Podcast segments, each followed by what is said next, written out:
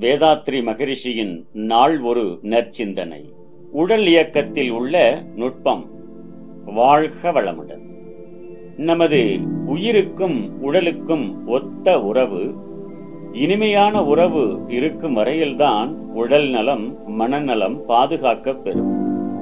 இந்த உறவானது நீடித்திருப்பதற்கு இரத்த ஓட்டம் வெப்ப ஓட்டம் காற்று ஓட்டம் இவை மூன்றும் சரியாக இருக்க வேண்டும்.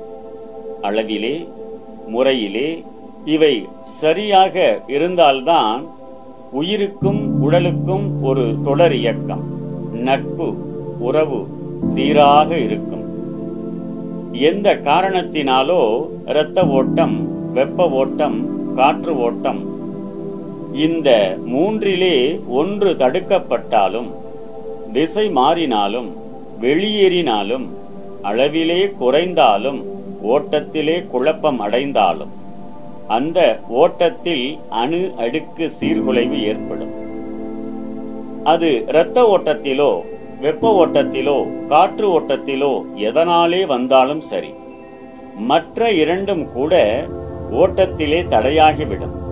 அந்த குழப்பத்தை நீக்குவதற்கு அங்கே இருக்கக்கூடிய மின்சக்தி போதாது. அதனாலே அதிகமான மின்சக்தி அங்கே சேர வேண்டியதாகின்றது.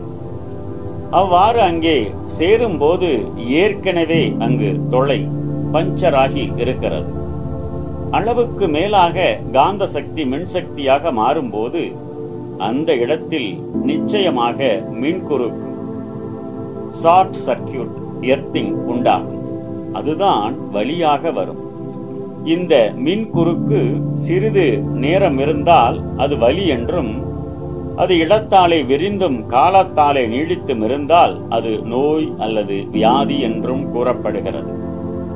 அதற்கு மேலாக உடலில் உள்ள சிவகாந்த சக்தி எல்லாம் அதிகமாக செலவாகி வருவதற்கும் போவதற்கும் மத்தியில் உள்ள இருப்பை ஜீவகாந்தம் வெகுவாக குறைக்குமானால் அதனை ஈடு செய்ய முடியாமல் போகும். ஈடு செய்யும் முயற்சியில் உயிராற்றல் தோல்வியடையும்.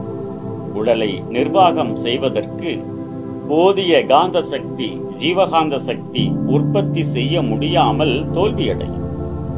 அந்த தோல்வியிலே தானே குறைவுபட்டு அது தன்னாலே ஏற்படக்கூடிய வெப்பத்தினாலே அதனுடைய மின்கலம் என்று சொல்லக்கூடிய விந்து நாளத்தை தகர்த்தெறிந்துவிட்டு அதை தாங்கி நிற்கக்கூடிய விந்துவையே அல்லது நாளத்தையே உடைத்துக் கொண்டு வெளியேறிய பின்னர் அதை தாங்கி நிற்கும் உயிர் உடலில் இருந்து பிரிந்துவிடும்.